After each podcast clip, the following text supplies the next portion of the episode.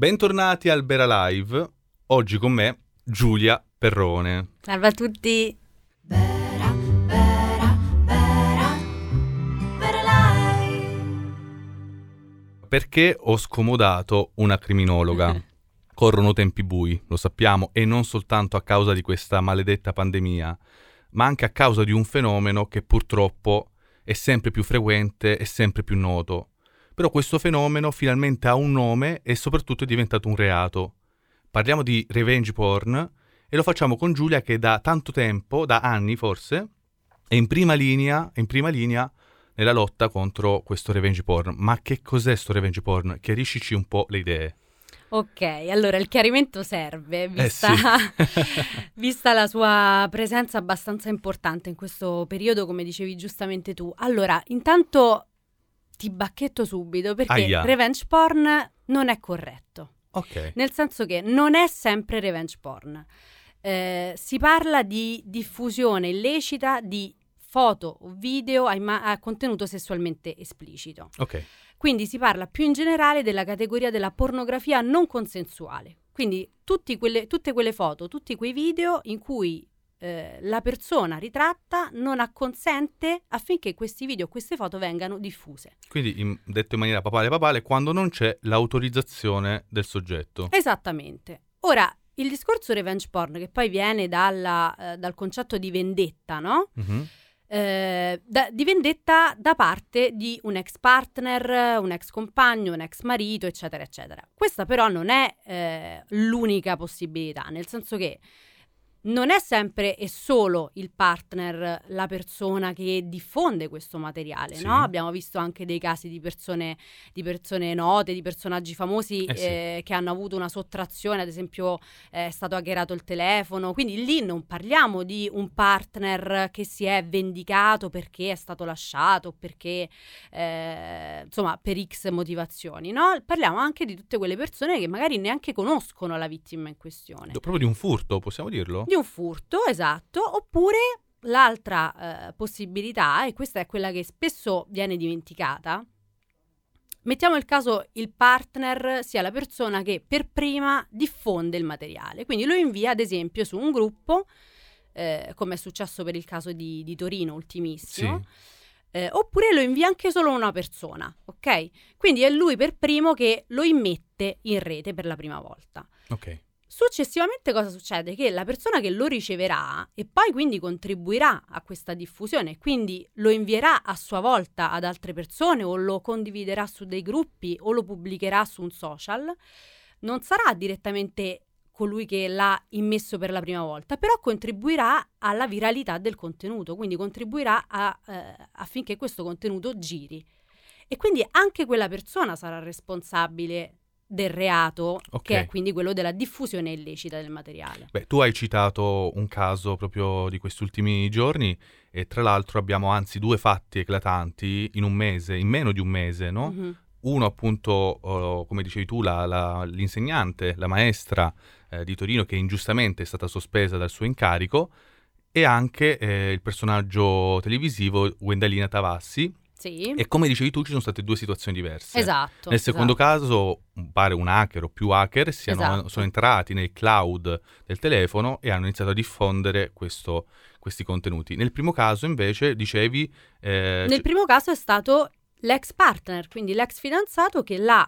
Poi chiaramente io sono sempre un po' restia a eh, dire è successo questo perché non sono io che, Certo. che mi occupo direttamente del processo, quindi non ho le carte, quindi diciamo che quello che ci è arrivato dalle notizie, dai giornalisti è stato l'ex fidanzato eh, per vendetta personale, quindi in questo caso è un vero e proprio caso di revenge porn, certo. ha inviato questi eh, video, questi, mh, questi contenuti intimi che avevano realizzato insieme eh, all'interno di un gruppo con altre persone. Quindi l'ha Poi, diffusi. mm, c'è da dire che eh, questi due casi, Mhm. secondo me, hanno una gravità uguale e paritaria. Non è che uno è più grave dell'altro, perché magari viene da pensare che, essendo stato un atto fatto da alcuni criminali hacker, Mhm. sia un po' più grave che una vendetta di un ex fidanzato. Anzi, io personalmente, il mio parere è che anche un po' peggio il fatto che un ex fidanzato, perché ovviamente a livello morale c'è il fatto di aver tradito la fiducia di una persona a cui si è voluto bene. Quindi potresti fare il penalista perché infatti la Ah, vedi? norma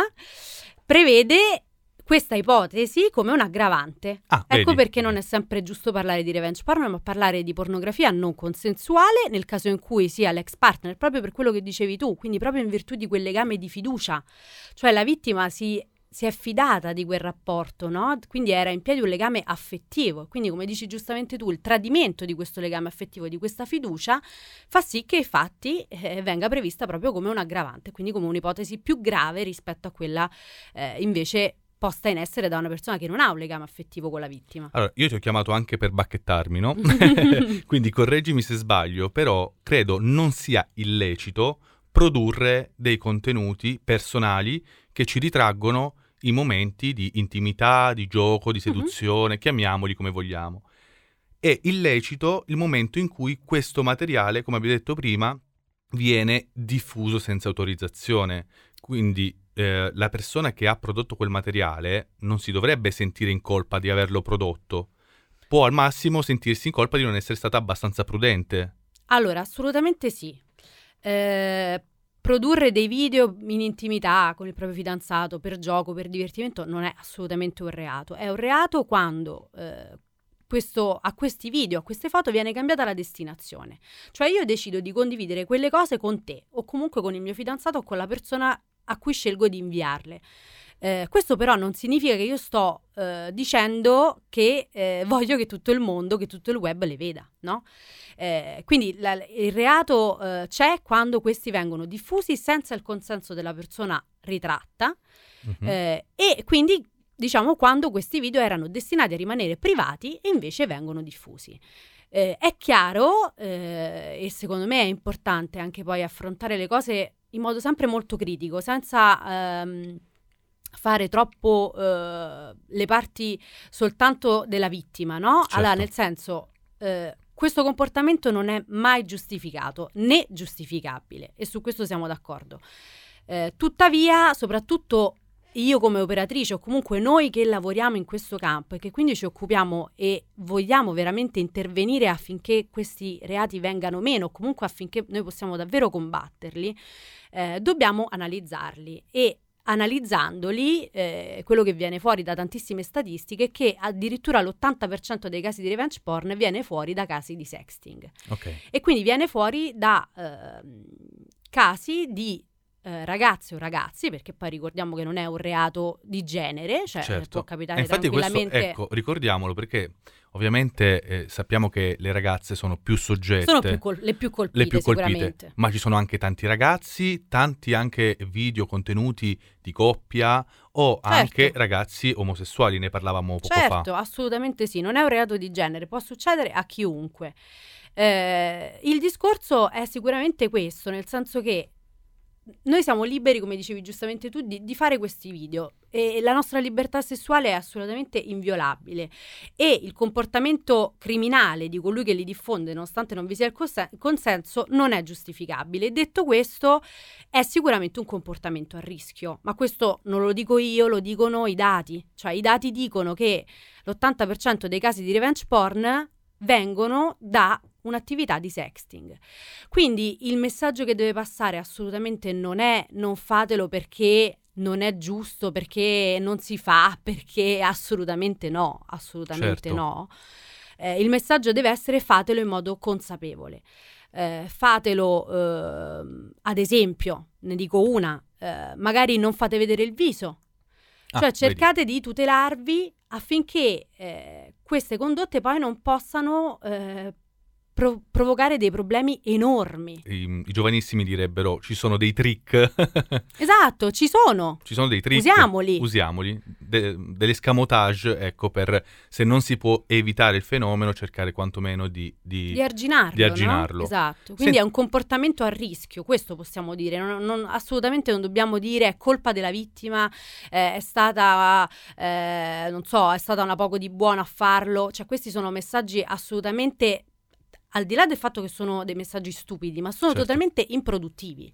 Allora Giulia, io non voglio spaventare chi ci ascolta, Mhm. però io so di una regola del web, Mhm. non so se me la confermerai o meno, però un qualcosa che in rete ci rimarrà per sempre. Assolutamente sì. È impossibile operare su eh, tutta la rete internet per eliminare un dato contenuto. Allora, questo è un punto fondamentale ed è il motivo per cui noi ci battiamo sul discorso della prevenzione.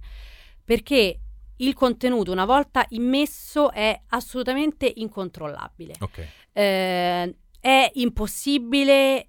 Eh, Senza se e senza ma. senza- no, è, cioè, è impossibile trovare ogni singolo luogo fisico in cui quel contenuto è arrivato. È impossibile.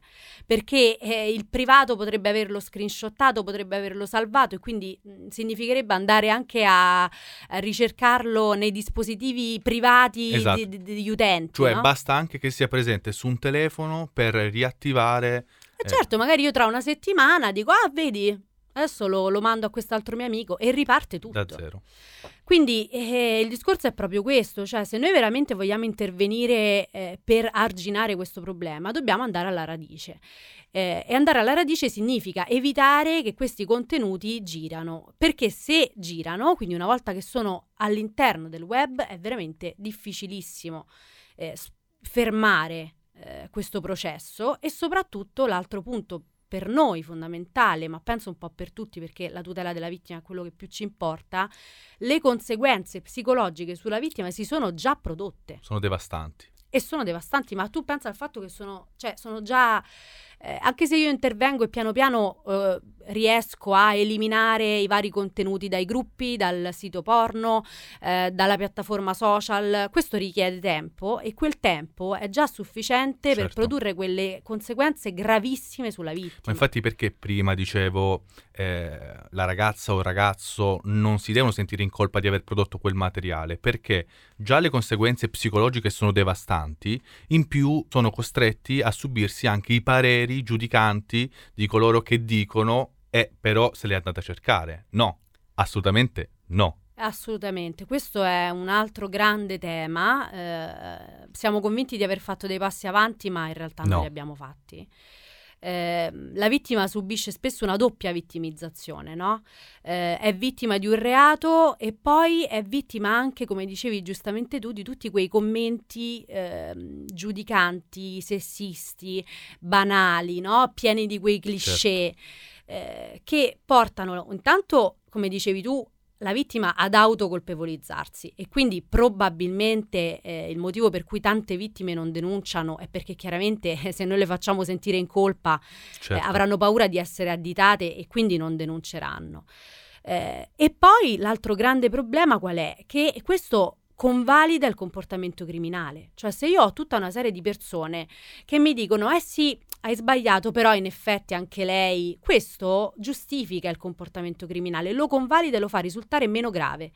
E quindi eh, ve- va da sé come tutte queste eh, componenti sono un enorme ostacolo, Ma no? poi Giulia, diciamocelo, chi non ha scheletri negli armadi? Esatto. Basterebbe pensare se a un certo punto una nostra foto, anche solo un nostro messaggio, perché sembra sempre soltanto la Certo. foto, un, un messaggio, una dichiarazione decontestualizzata e resa pubblica, quanto ci metterebbe nelle stesse condizioni di, quel- di quella vittima di revenge porn. È Certo. identica la situazione.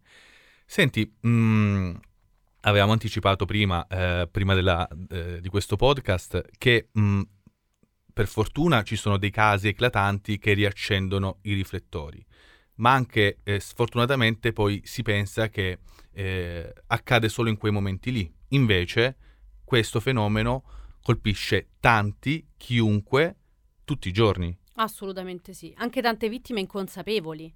Eh, pensiamo al fatto che adesso fortunatamente eh, in questi due casi, no? Cioè nella sfortuna la fortuna di essersene accorte e quindi di poter intervenire, ma eh, i file che girano in rete al minuto sono talmente tanti che ci sono tantissime vittime che non sanno di esserlo. Eh, pensiamo anche a tutti i minorenni, cioè questo è un Certo. tema super delicato, ma eh, in questi eh, diciamo gruppi uno fra tutti, al- un paio che ci sono stati e che hanno fatto molto eh, scalpore sono i famosi gruppi Telegram dell'aprile scorso, no? Eh, no, Eh. magari metti che, c'è- che ci ascolta qualche, qualche anzianotto, qualche boomer, come dicono i giovanissimi, perché prima magari si pensava che il contenuto eh, si andava soltanto a caricare su un sito hot e da lì veniva scaricato e diffuso. Mhm. Purtroppo oggi giocano un ruolo centrale tutte le app di messaggistica, tra cui sì. WhatsApp, che forse è un pochino più controllata, mentre la giungla, la giungla è proprio Telegram, Sì. giusto? Sì, adesso un altro grande problema, soprattutto per i minorenni, eh, sta diventando anche TikTok. Ah, ok. Eh, sta diventando veramente un calderone di materiale pedopornografico che fa spavento. Certo. Noi a queste cose non- non ci pensiamo mai, ma eh, fare un video ne- della bambina oppure la bambina che balla eh, e fa maniera- un TikTok eh, e arriva nelle mani sbagliate, cioè mh, veramente le componenti sono tantissime. Un altro punto importante è mh, il ragazzo che è sul gruppo Telegram magari non fa, eh, non, non si è mai macchiato no? di, re- di revenge porn, di pornografia non consensuale, non ha mai eh, diffuso nessun contenuto, è solo lì, guarda. Intanto mi sento di dire che nonostante sia assolutamente normale eh, accedere e guardare contenuti pornografici, eh, in questi gruppi c'erano anche delle richieste di video violenti che facevano spavento e dei commenti violenti che veramente, eh, cioè noi li abbiamo visti perché poi abbiamo fatto anche un'inchiesta, abbiamo cercato di... ehm, eh, Di agire. Sì, più che altro di raccogliere prove per poi quel, quel- quella max inchiesta che è stata fatta proprio mh, appunto dopo aprile, eh, di aiutare anche un po' le ragazze che, che erano assolutamente in panico perché questi contenuti continuavano a girare e queste ragazze non, non avevano idea di come fare, quindi entravano loro stesse nel gruppo, eh, cercavano di intervenire loro stesse dicendo fermatevi, non li inviate, venivano insultate, insomma veramente No, è come un- buttarsi in una cloaca. e- Esatto, e eh, anche lì come facciamo a capire quando il contenuto è illecito e quando non lo è? Come facciamo a capire se quello è un video porno mh, Esatto. legalmente registrato oppure è un video privato? Infatti diciamolo perché sennò c'è un sacco di ipocrisia. Eh, adesso mi lancio in percentuali, ma Vai. credo che il 99% dei maschietti eh, partecipi a dei gruppi WhatsApp, poi non so se anche Telegram, ma WhatsApp eh, di cazzeggio, di Certo. svago con i propri amici e passano sempre contenuti hot, che a volte sono molto divertenti perché sono magari dei fotomontaggi oppure delle foto, insomma, che girano costantemente sul web. Altre volte arrivano proprio questi video. Mhm, Ovviamente, a meno che il caso non sia noto, uno non sa se il soggetto del video è minorenne o meno e se quel contenuto è rubato oppure no. Esatto. Che si fa in questi casi? Eh, in questi casi la, la- la questione è molto delicata, quindi nel dubbio, a meno, a meno che non siamo davvero certi che quel video sia un video porno classico e che quindi non ci sia nulla di strano, in tutti gli altri casi io mi sento di dire non lo condividete e non lo salvate. Mhm. Perché anche eh, salvarlo, quindi per esempio io sono dal mio PC o dal mio dispositivo, eh, all'interno di questo gruppo X arrivano una serie di contenuti.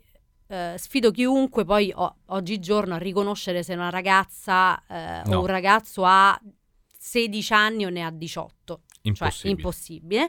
Quindi eh, non li diffondete e non li salvate, perché anche solo salvarlo e quindi avere per dire una cartella con dentro tutta una serie di video e poi viene fuori che le persone raffigurate in quei video sono minorenni, eh, potrebbe, potrebbe veramente essere un grande problema. Non ci sono attenuanti, perché quella è conservazione di materiale Poi le attenuanti ci sono adesso, poi Ah. si va nel merito del processo, adesso poi ogni Certo. caso va visto in maniera, no, eh, nel caso concreto, però la detenzione di materiale pedopornografico è un reato.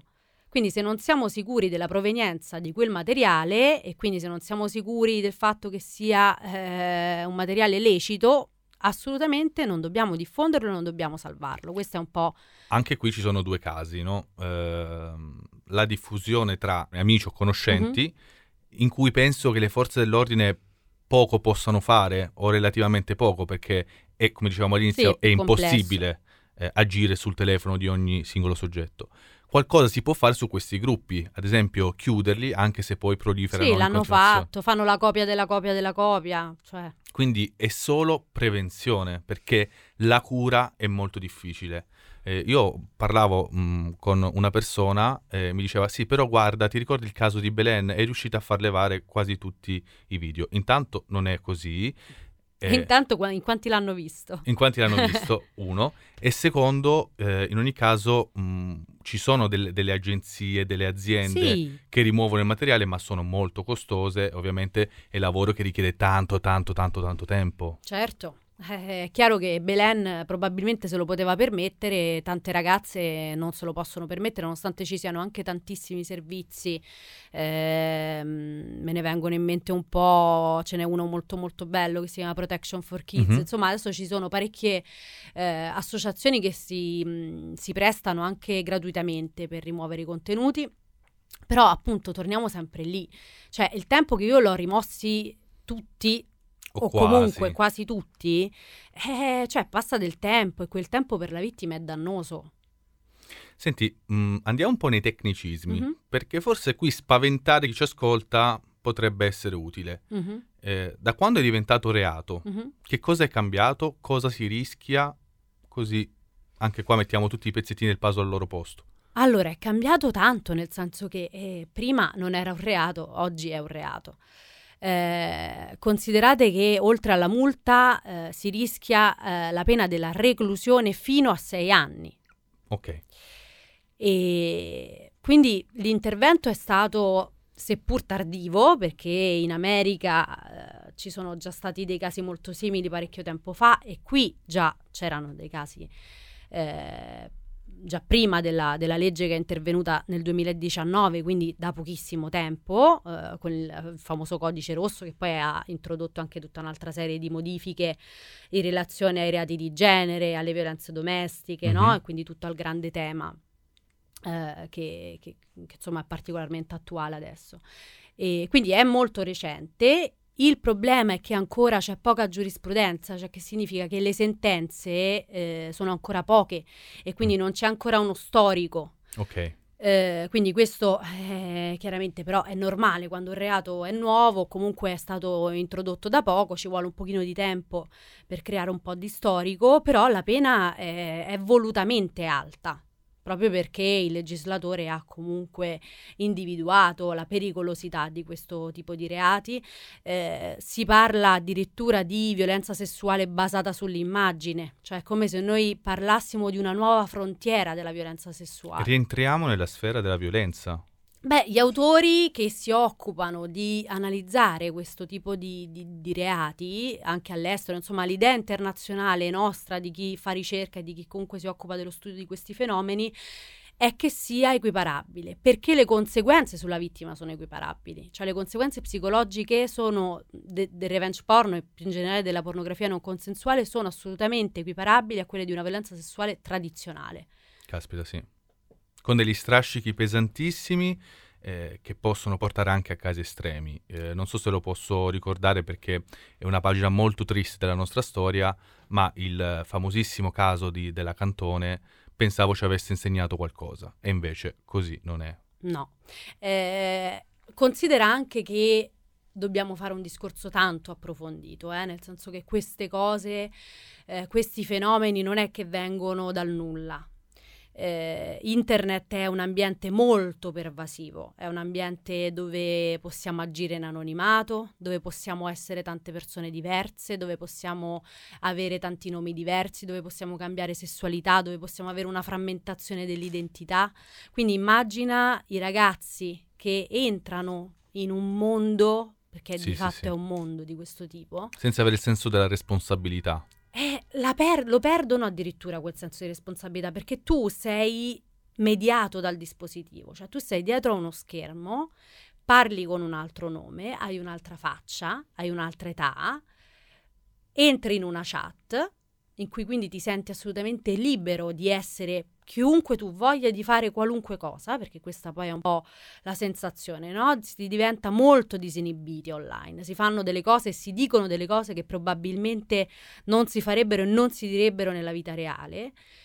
E questo diciamo che anche se eh, non è mh, davvero così, però per gli adulti, per coloro che hanno un'identità eh, formata, anche un'identità sessuale più formata, eh, è già un pochino meno problematico. Pensiamo al ragazzo che si sta formando, che sta formando la propria identità personale, la propria identità sessuale e in internet può sperimentare tantissimo. Certo. Questo può essere una cosa positiva, ma può essere anche un grandissimo rischio perché- per i ragazzi.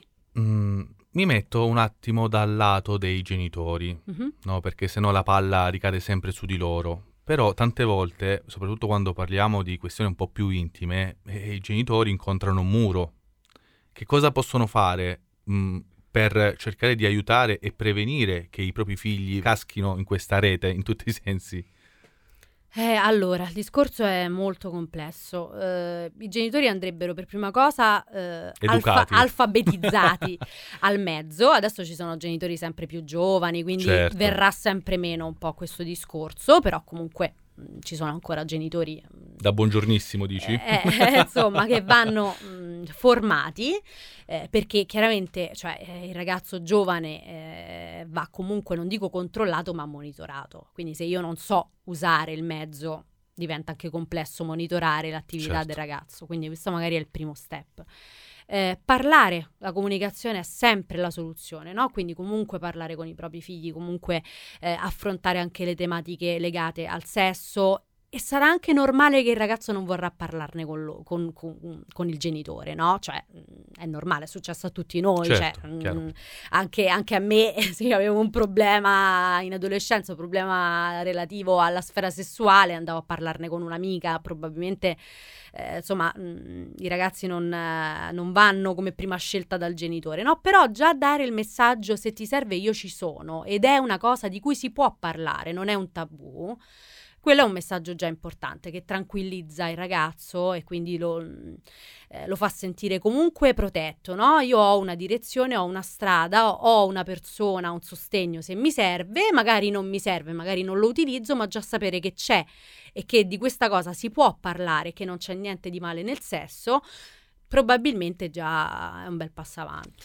Io la butto là, ti è, come si dice a, a Roma. Ma creare uno sportello in tutte le scuole, che può essere un punto di ascolto, di aiuto, di supporto, di operatività quando c'è una problematica riguardante un ragazzo in completo anonimato, insomma, non sarebbe già una grande cosa, perché se no è ovvio che quando hai un problema da chi vai? O dallo psicologo o dai genitori oppure dagli amici, che sono magari ancora più sprovveduti di te. Sapere di avere dentro il proprio istituto una persona che ti può ascoltare e ti può aiutare non sarebbe, non dico una soluzione, ma comunque un aiuto. ecco. Ma guarda, in tante scuole c'è il- lo sportello psicologico, il supporto psicologico, non in tutte, però mh, in alcune scuole eh, c'è. Ehm, per quanto riguarda i problemi in generale, sì, sicuramente è un aiuto. Eh, per quello che invece riguarda prettamente il web e che secondo me non può non essere una materia fatta a scuola. Cioè, secondo me, come eh, c'era e comunque c'è, ma sempre troppo poco educazione sessuale, dovrebbe esserci l'educazione a un utilizzo consapevole del web, perché è, è all'ordine del giorno. Certo, Eh, quindi, mh, per esempio, questo è uno dei nostri impegni, che adesso è un pochino fermo in virtù del- dell'emergenza sanitaria, però l'idea è quella proprio di proporre eh, dei progetti annuali alle scuole, quindi seguire proprio per l'intero anno, una volta al mese con degli incontri, eh, i ragazzi delle medie e delle superiori eh, per fare proprio eh, questo tipo di, di- di attività qui, cioè cercare di ehm, non solo, come dicevi giustamente tu prima, fare i bacchettoni del caso, ma proprio andando a sperimentare insieme quanto è diverso eh, comunicare e rapportarsi con l'altro online da, eh, da com'è invece offline. Eh, e quindi cercare veramente di risensibilizzarli a quel contatto, perché veramente tanti ragazzi sono ormai spaventati dalle emozioni, Certo. perché in internet vengono molto alleggerite le emozioni, cioè il rapporto in chat, la conoscenza in chat perde un po' di quell'impatto emotivo che tu invece hai eh, quella prima volta, quell'incontro fisico, quell'incontro visivo, no? Infatti, dammi un parere non da criminologa, Mhm. ma da, da donna, da ragazza che vive quest'epoca.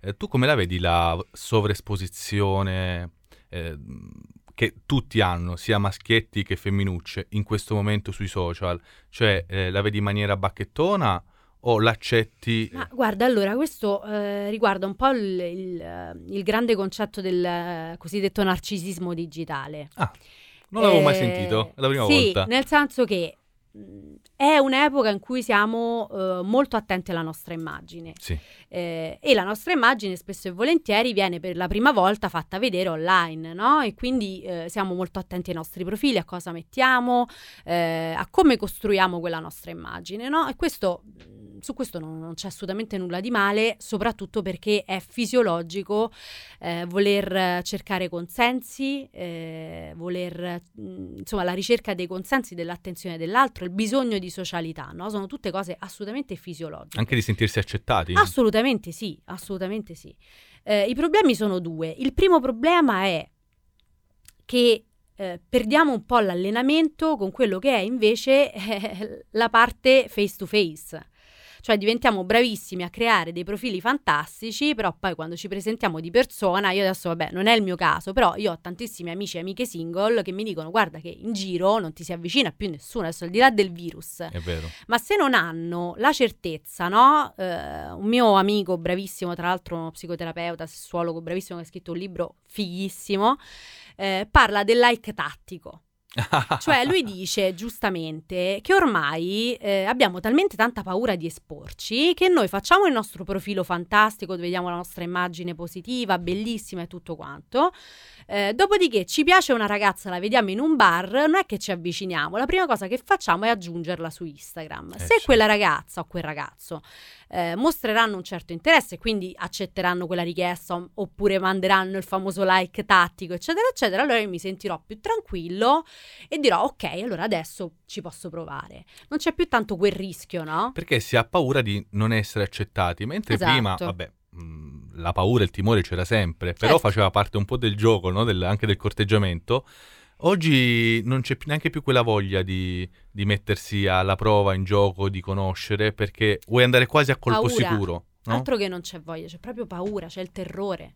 C'è il terrore perché questo- questa cosa dell'accettazione, come dici tu, è ormai ai massimi livelli, cioè a livello di immagine fisica, ormai le ragazze hanno del- degli stereotipi di bellezza quasi irraggiungibili, no? Certo. È, di- è diventato tutto veramente molto più complesso. Ecco perché poi quando si parla di questi fenomeni e si banalizzano, no? E si dice semplicemente: ah, eh, la ragazza che ha fatto sexting è una cretina e il ragazzo che ha fatto revenge porn è un ignorante. Eh, ma non si può banalizzare così. Cioè, la Certo. ragazza che ha fatto sexting. Ce ne sono tante di ragazze che l'hanno fatto per 3.000 ragioni diverse, non, poss- non possono sentirsi rappresentate solo dalle campagne eh, dove diciamo ah, eh, dobbiamo stare attenti alle vittime, dobbiamo andare veramente a fondo a capire che, che motivazione ha spinto quella ragazza a fare sexting. Aveva davvero voglia di farlo perché c'è tutta una fetta di ragazze che si sentiranno rappresentate dalla campagna eh, che porta avanti la libertà sessuale, quindi io lo volevo fare e l'ho fatto, benissimo. Ma c'è tutta un'altra fetta di ragazze che l'hanno fatto magari per compiacere. Sì, il partner, che l'hanno fatto perché ormai eh, l'immagine che vedono online è quella sempre di una donna provocante, si convincono no, che essere accettate è possibile solo se anch'io sono provocante, se anch'io mi espongo, se anch'io faccio vedere la mia libertà sessuale. Magari però non fa parte di loro perché loro caratterialmente sono diverse. se tu prima l'hai citato, eh, ti capita di fare un giro su TikTok ogni tanto? Io TikTok non ce l'ho, eh, io personalmente, però mi capita, mi capita, capita. Di, di vedere, controllare, capire cosa succede, sì. Ehm, vabbè, ormai il livello di pudore si sta sempre più abbassando, no? E mh, quando alcune ragazze, o anche ragazzi, eh, Mhm. tutti, fanno determinati trend, balletti o comunque delle scenette che sono molto provocanti, nella loro testa c'è, vabbè, noi siamo figlie di quest'epoca, lo possiamo fare, con il nostro corpo facciamo quello che ci pare, Però bisogna sapere che secondo me se si entra in un mondo e si fanno determinati contenuti rischiamo di attrarre un determinato tipo di pubblico, o sbaglio? Sì, allora è un tema molto delicato, va affrontato con le pizze, nel senso che il limite è sempre molto molto ehm, sottile. Cioè, se tu hai fatto quel video quell'atte- con quell'atteggiamento perché fa parte di te, perché davvero ti andava di farlo, perché è una cosa che fai per gioco, perché mentre lo fai ti senti bene, benissimo, fallo. Ehm, cerca di farlo in modo consapevole, come dicevamo prima, no? Quindi al di là del, del TikTok che magari ha delle conseguenze sicuramente eh, meno gravi, no? Il- la cosa che può succederti è la ragazza eh, giovane, la ragazza minorenne che fa un TikTok, viene contattata da un adulto che ha cattive intenzioni, viene, eh, e potrebbe avvenire un, tentami- un tentativo di adescamento, no? Ok, questa è una possibilità, è vero, può succedere. Ehm, l'altro caso è quello di cui parlavamo prima del sexting, no? Può succedere che se io, ad esempio, vado in chat e scelgo di inviare le mie foto intime a un estraneo, perché succede anche questo, devo sapere che quello è un comportamento a rischio. Ma non è che lo devo sapere perché sto facendo una cosa che non va fatta, eh, perché sto sbagliando, perché sono una poco di buono. Assolutamente no, ma perché l'obiettivo di chi lavora eh, contro i reati è quello, e il dovere no, nostro è quello di dirti ok fallo, ma fai attenzione perché è un comportamento a rischio. Eh, l'altra fetta, come dicevo, cioè quello che dicevo prima, secondo me è un'altra cosa da tenere a mente. Tutte le ragazze che magari fanno il TikTok in un atteggiamento diverso da quello che è eh, nel loro carattere, che lo fanno per ricercare consensi, per, ehm, per essere accettate, per compiacere e quindi non lo fanno eh, in tranquillità, non si sentono bene con se stesse. Su questo dobbiamo ragionare, no? Certo. Eh, anche lì è il limite sottile tra eh, il mandare informazioni personali e, e sperimentare, parlare online, è bello anche farlo in chat perché ti senti più libero, perché l'anonimato non è sempre un problema, no? Pensiamo alle persone più timide che magari online Certo. riescono anche a sciogliersi un po' di più, eccetera. Il problema diventa quando si trasforma in oversharing, cioè quando quelle informazioni sono troppo personali e ti mettono a rischio. Quindi eh, è chiaro che bisogna sempre avere a fuoco due punti, autore di reato e vittima. Non a caso, oltre alla criminologia, esiste una materia che si chiama vittimologia. Ah. Quindi noi non studiamo solo l'autore di reato, ma studiamo anche la vittima, cioè perché quell'autore di reato ha scelto quella vittima, Mhm. perché le due cose sono sempre estremamente collegate. Quindi, almeno io parlo per me e per chi come me lavora in questo campo, tutte le volte che si fa un'analisi eh, di un fenomeno, la si fa solo ed esclusivamente per arrivare a una soluzione, cioè per arrivare a eh, capire da dove parte, quindi come intervenire, come prevenire, assolutamente non per giudicare. E Giulia, ti voglio un po' punzecchiare. Mm. Vorrei sapere se ehm, in questa lotta, come abbiamo detto all'inizio, che tu eh, insomma stai, eh, stai pe- perpetrando da diverso tempo, sei supportata a livello mediatico oppure no? Cioè, c'è interesse Mm. soltanto quando si scatenano dei casi oppure c'è interesse... Eh? Allora, guarda, eh, io sono felice perché sono supportata dalla mia collega che è una, un'amica e una persona bravissima, che è Roberta Brega, che Mhm. è la, la- la mia, la mia collega e la persona con cui io poi ho eh, attivato tutte queste iniziative. Quindi siamo due donne, ci spalleggiamo, ci aiutiamo tantissimo a vicenda e non abbiamo bisogno di nessuno. E partiamo da questo. E partiamo da questo. Eh, nel senso che noi ci rimbocchiamo le maniche, lavoriamo e cerchiamo di arrivare dove vogliamo arrivare. La cosa che sarebbe molto bella è se le persone con una grande visibilità, per altre ragioni, Mhm. non necessariamente persone che fanno il nostro stesso mestiere, ma persone che hanno una grande visibilità, eh, cercassero, di, cercassero di utilizzare questa visibilità per eh, delle cose positive, no? La mia impressione è eh, proprio quella che dicevi tu, cioè la mia impressione è scatta il caso X, l'attenzione si focalizza sul caso X, tutti parlano del caso X, eh, dopodomani eh, ce ne siamo già scordati e passiamo oltre e torniamo a parlare degli argomenti di cui parliamo sempre. Eh, lo capisco perché non è il loro mestiere, quindi per Certo. carità ci sta che tantissime persone eh, che hanno una grande visibilità online, eh, ma che si occupano di altre tematiche, tornano a parlare delle loro tematiche. Questo lo capisco e lo comprendo perfettamente e non pretendo assolutamente che, che si, che si occupano, che si occupino di quello che, che facciamo noi perché non è il loro mestiere. Però secondo me sarebbe importante dare voce eh, anche a chi queste cose le studia, eh, perché magari cioè, si può davvero fare una bella rete, no? Cioè, tu metti al servizio la tua visibilità e quindi cerchi di essere anche un modello positivo per tutti i ragazzi e le ragazze che ti guardano, no? Eh, cerchi di essere un modello positivo, ma ti appoggi anche un po' a chi quelle cose le, vede da vicino e le ha studiate. Io questa cosa non la vedo tanto. Comunque chi ha anche soltanto un minimo di visibilità in qualche modo dovrebbe sentire una responsabilità di comunicare messaggi positivi.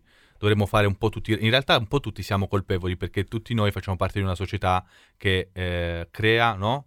Eh, de- dei modelli a Sì. cui poi le nostre generazioni future poi si appigliano.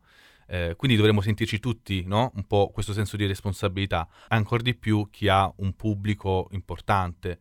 Eh, Sì, io devo dire, io sono felice che, che- che- che lo stanno facendo, eh. Non voglio dire che, insomma, è, bello ed è positivo che si siano tutti sensibilizzati sul tema, che si siano concentrati questa settimana in modo particolare, però bisognerebbe farlo sempre con più costanza, eh, bisognerebbe mettere la viralità, la, la propria capacità virale al servizio, se davvero interessa, eh, anche di chi queste cose eh, le affronta tutti i giorni, cioè nel senso che eh, fare un progetto insieme che non sia soltanto nel giorno X, eh, perché è il giorno eh, della gentilezza piuttosto che il giorno contro la violenza sulle donne, eccetera, eccetera, ma Certo. farlo sempre, cioè fare una rete sempre, eh, sarebbe davvero bello, no? Mettere al servizio questa, questa loro capacità eh, anche di, di- di chi fa questo mestiere e quindi fare un pochino più di rete. Beh, sei stata sarebbe molto bello. diplomatica, Mm. però so che,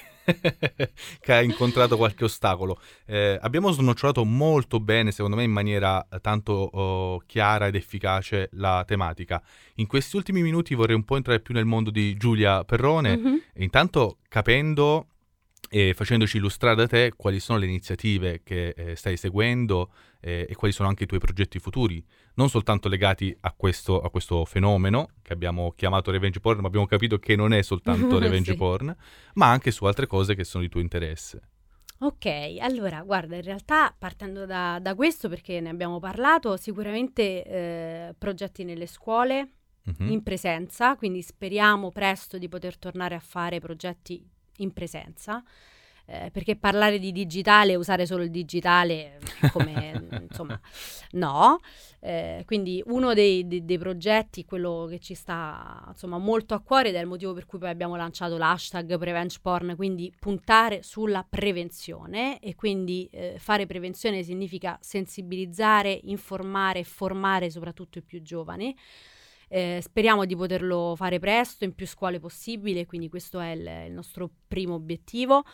Il nostro secondo eh, progetto, che è un po' diciamo parallelo a questo, è quello di eh, portare avanti anche il, il cortometraggio eh, della nostra amica attrice Miriam Previati che ha fatto questo cortometraggio su revenge porn molto bello, molto forte e noi siamo molto d'accordo sul fatto che i ragazzi sono stra abituati a vedere cose forti, dobbiamo Sì. smetterla di far finta di volerli tutelare e rispondere ah no ma questo è troppo forte da far vedere nelle scuole, io vi farei vedere cosa guardano tutti i giorni. Sì, sì.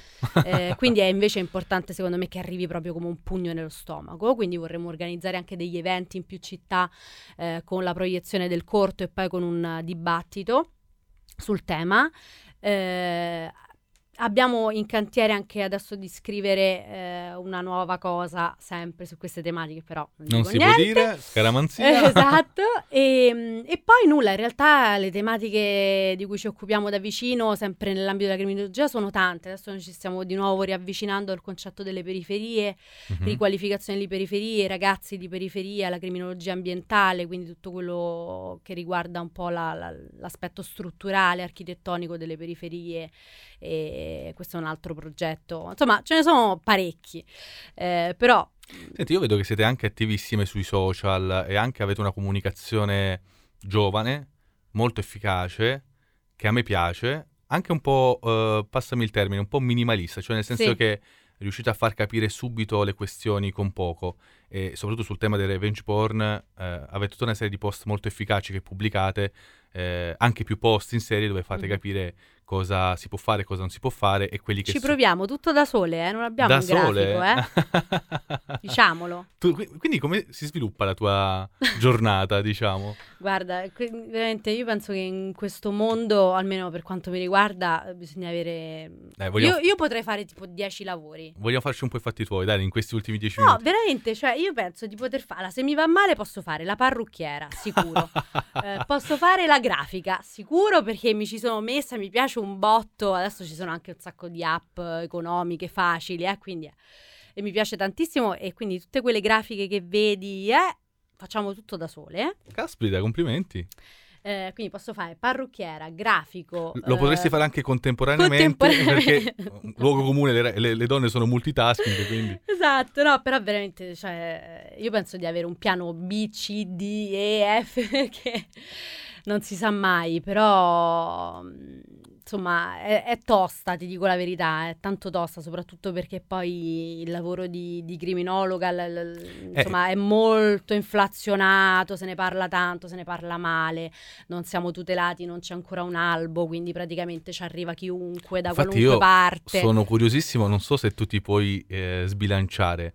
Eh, che tipo di mondo è quello della criminologia? Cioè, eh, è prettamente maschile? È 50-50? Trovi delle difficoltà? Cioè, è interessante anche capire questo. Ma guarda, secondo me ne- ci sono due mondi della criminologia, il mondo reale e il mondo Televisivo? televisivo. Il mondo reale è quello eh, del lavoro vero sul campo con le persone. Eh, ad esempio, io, cioè, il mio lavoro principale è quello di, eh, di lavorare come esperta criminologa clinica in carcere. E, e quello è il lavoro di criminologa. È uno dei- degli ambiti di applicazione perché poi la criminologia si applica sia alle- alla fase di indagine, sia alla fase diciamo un po' meno processuale, e poi alla fase dell'esecuzione che è tutta quella che riguarda il carcere. Que- questa, diciamo, passami sempre il termine, è un po' sporcarsi le mani, cioè lavorare fattivamente, mentre quello televisivo credo che sia una sorta di, di- di salotto, di, di- un po' fighetta, no?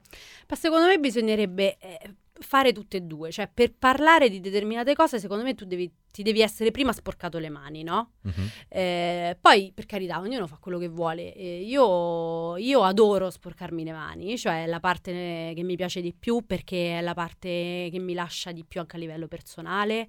Eh, le storie delle persone, eh, veramente capisci quanto la vita sia complessa, quanto troppe volte la- ci lasciamo a dei giudizi facili.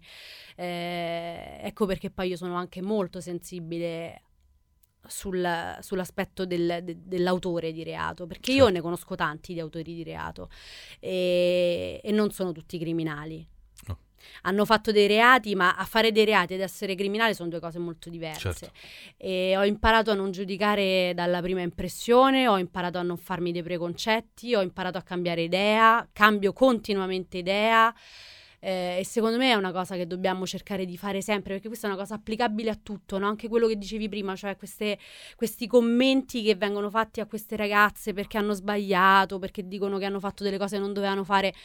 Non ci lanciamo in dei giudizi affrettati perché noi quelle persone non le conosciamo. Non sappiamo perché fanno quello che fanno, eh, non sappiamo qual era lo stato d'animo eh, mentre qualcuno commetteva un reato, finanche quello di revenge porn, che non significa volerli giustificare, significa andare ad analizzare le cose per quello che sono e le cose non sono mai banali. Poi si limitassero a, a questi giudizi superficiali, già sarebbe, non dico una vittoria, ma ah, quasi. certo. Perché se vediamo come è accaduto in questo periodo di pandemia, tutti virologi.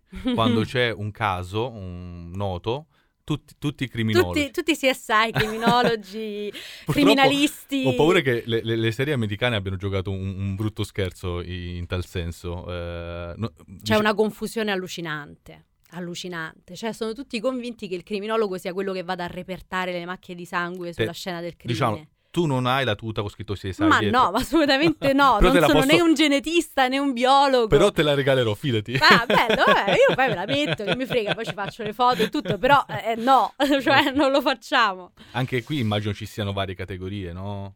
Questi sono i criminalisti, cioè sono i tecnici. Eh, non sarà mai il criminologo laureato in legge piuttosto che in psicologia che andrà a repertare il DNA o le macchie di sangue o le tracce di reato, cioè questo lo fanno i tecnici. Giulia, non ti scucirò Mm. la tua età, ma sei giovanissima. Eh, mi chiedo eh, come nasce la passione per questo campo in un'epoca dove tutti pensano no, di poter essere mm, influencer. Ma guarda, adesso ti farà ridere perché ho una storia un po' particolare. Allora, intanto ehm, la mia passione della criminologia è nata assolutamente dal nulla. Perché io ho i miei che sono due artisti Ah. che lavorano nel mondo dell'arte, non ho assolutamente nessun parente, eh, nessuna persona vicina che fa nulla di tutto questo. Eh, però eh, io sono- da piccola mi sono svegliata, io fa- farò la criminologa. E vabbè. E senti, i tuoi, i tuoi genitori come miei l'hanno genitori- preso? vabbè, mio padre ancora tuttora praticamente quando vado al lavoro, ah, ma io ci ho messo una vita per cercare di evitare che mia figlia andasse in carcere, mo me la ritrovo tutti i giorni in carcere, quindi vabbè, figurati. E, però in realtà come è nata, mh, poi la mia passione è nata così, di pancia, cioè io l'ho sempre vissuta come una vocazione. Eh, poi ho iniziato i miei studi, ho fatto co- combattuto, ho iniziato giurisprudenza, in realtà io volevo fare subito psicologia, poi mio padre mi ha martoriata, adesso lo ringrazio perché ha fatto molto bene.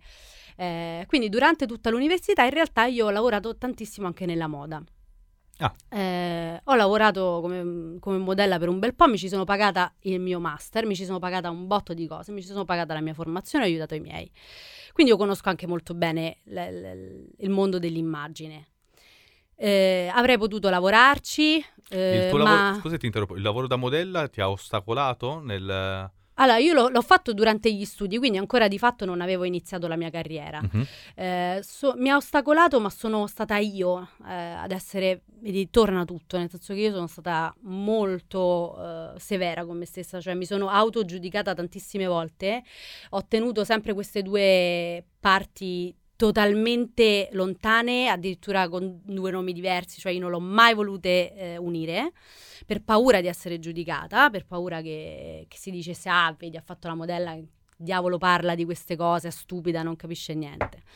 Eh, però in realtà non me l'ha mai detto nessuno, me lo sono sempre detto da sola. Sì, spesso è così, eh. Ehm, Sì, e nulla, però in realtà io poi non ho smesso per questo, io ho smesso proprio perché eh, per me la moda era un mezzo per Mm. fare lavorare, avere la mia indipendenza, pagarmi i miei studi e fare quello che io ho sempre voluto fare. Eh, adesso eh, poi insomma è arrivata la- la- la- l'idea della seconda laurea in psicologia, quindi continuamente formazione, formazione, formazione. Ehm, e quindi io conosco anche molto bene quella parte lì. Però a un certo punto non mi è, non- ho detto no, questa cosa non, non mi basta. Perché un po' l'idea mi è venuta, no? Quando vedevo, cioè comunque guadagnavo bene, vedevo che poi in realtà fare l'influencer mi sarebbe molto più convenuto. Eh, però ho detto no, io non... mi manca qualcosa, mi manca un pezzo, mi manca sentirmi utile, mi manca avere no, una- un obiettivo, eh, risolvere situazioni, non so, mi, mi è sempre mancato qualcosa. Quindi in realtà io ho liberamente scelto di, di- di non guadagnare e di fare la fame.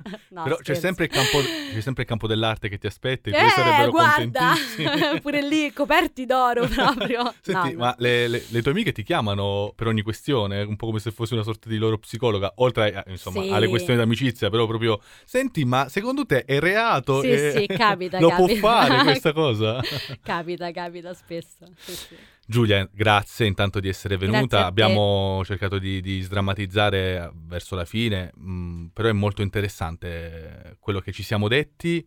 Mh, abbiamo cercato anche in questo caso di allertare un pochino, non solo i giovanissimi, tutti, eh, Tutti. tutti, eh, su quello che è questo fenomeno maledetto, che è figlio di quest'epoca. Non sappiamo per quanto durerà, ma sappiamo che magari eh, evolverà in altre cose. Esatto. E, e se non siamo bravi adesso a proteggerci, eh, chissà domani chi sarà la prossima, la prossima vittima. Eh, salutandoci, ci vuoi lasciare altri due trick che secondo me possono essere utili? in generale? Oppure... Ma guarda, secondo me ci siamo detti più o meno tutto. Il, il trick è sempre cercare di, di- di essere se stessi, di fare quello che si sente al di là di, di quello che ci viene proposto, eh, di utilizzare internet perché è un mezzo fantastico, soprattutto a livello lavorativo. Vedi noi due, cioè stiamo facendo queste cose come tante altre cose perché internet ce lo permette, perché ci avvicina e ci facilita un sacco di roba. Eh, facciamolo però in modo assolutamente consapevole. Allora lo do io un trick. Vai. Se c'è un momento di intrigo, di passione tra di voi, Mm. fate quello che abbiamo detto prima. Vedetevi di Ah, persona. Certo, tra l'altro. È meglio o no? Eh, concentratevi sul momento, capito? Esatto. Perché affinché la prestazione sia, sia Eh, buona. Vedetevi, lasciamo stare sti, sti messaggi su via, che è più bello. Grazie Giulia. Grazie a te, grazie mille. In bocca al lupo per tutto. Crepi il lupo.